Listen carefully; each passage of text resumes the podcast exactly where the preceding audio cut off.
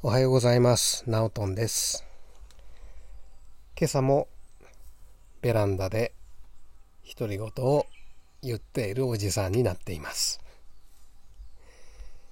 2回目のね、タオと生きるお届けしたいと思います。実は1回目の放送の反響が予想以上に大きくてびっくりしました。リスナーからのお便りもね、いくつかいただいたんですね。なんか本当の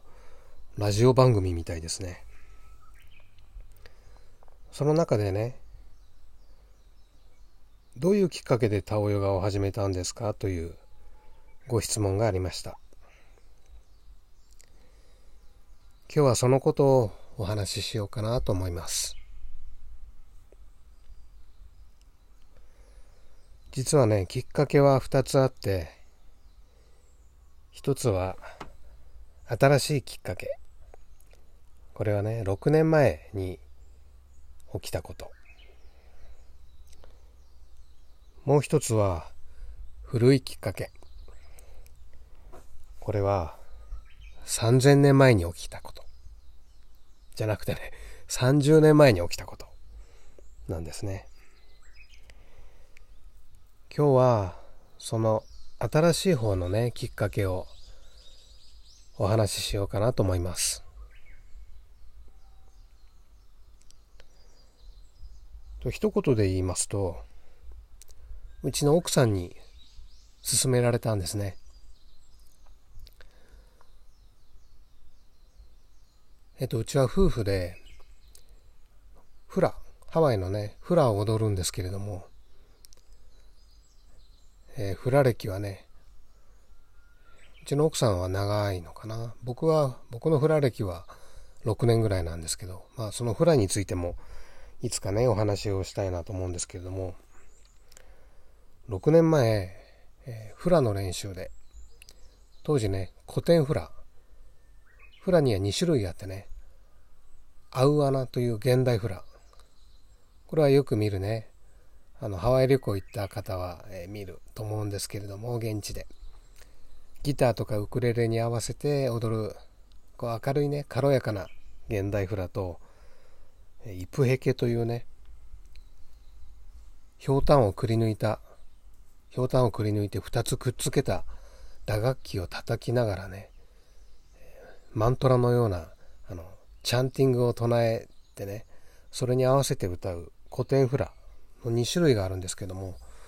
私はその古典フラの方を練習してたしてたんですね。で6年前その古典フラの練習で膝をこうひねってね捻挫してしまいました。かなりひどい捻挫で曲げることも伸ばすこともできなくてね包帯でぐるぐる巻きに固定してたですね。でその状態の時にうちの奥さんがタオヨガのリトリートが2泊3日であるから一緒に行かないかいって誘ってきたんですね。その状態の、えー、膝の状態の僕にねもうむちゃくちゃな誘いだなと思ったんですけどなぜかねその時ね行ってみようと思いました。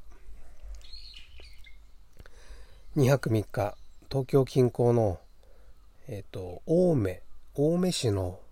御嶽山の山頂でね宿坊で2泊3日だったかな3泊4日だったかな。まあそのぐらいのタオヨガのリトリートがあったんですね。それに夫婦で参加しました。僕の膝はねそんな状態だったので、え、あぐらをかくこともできずもちろん正座をねすることもできず伸ばせない紛れない膝の状態のまま、えー、そのタオヨガにね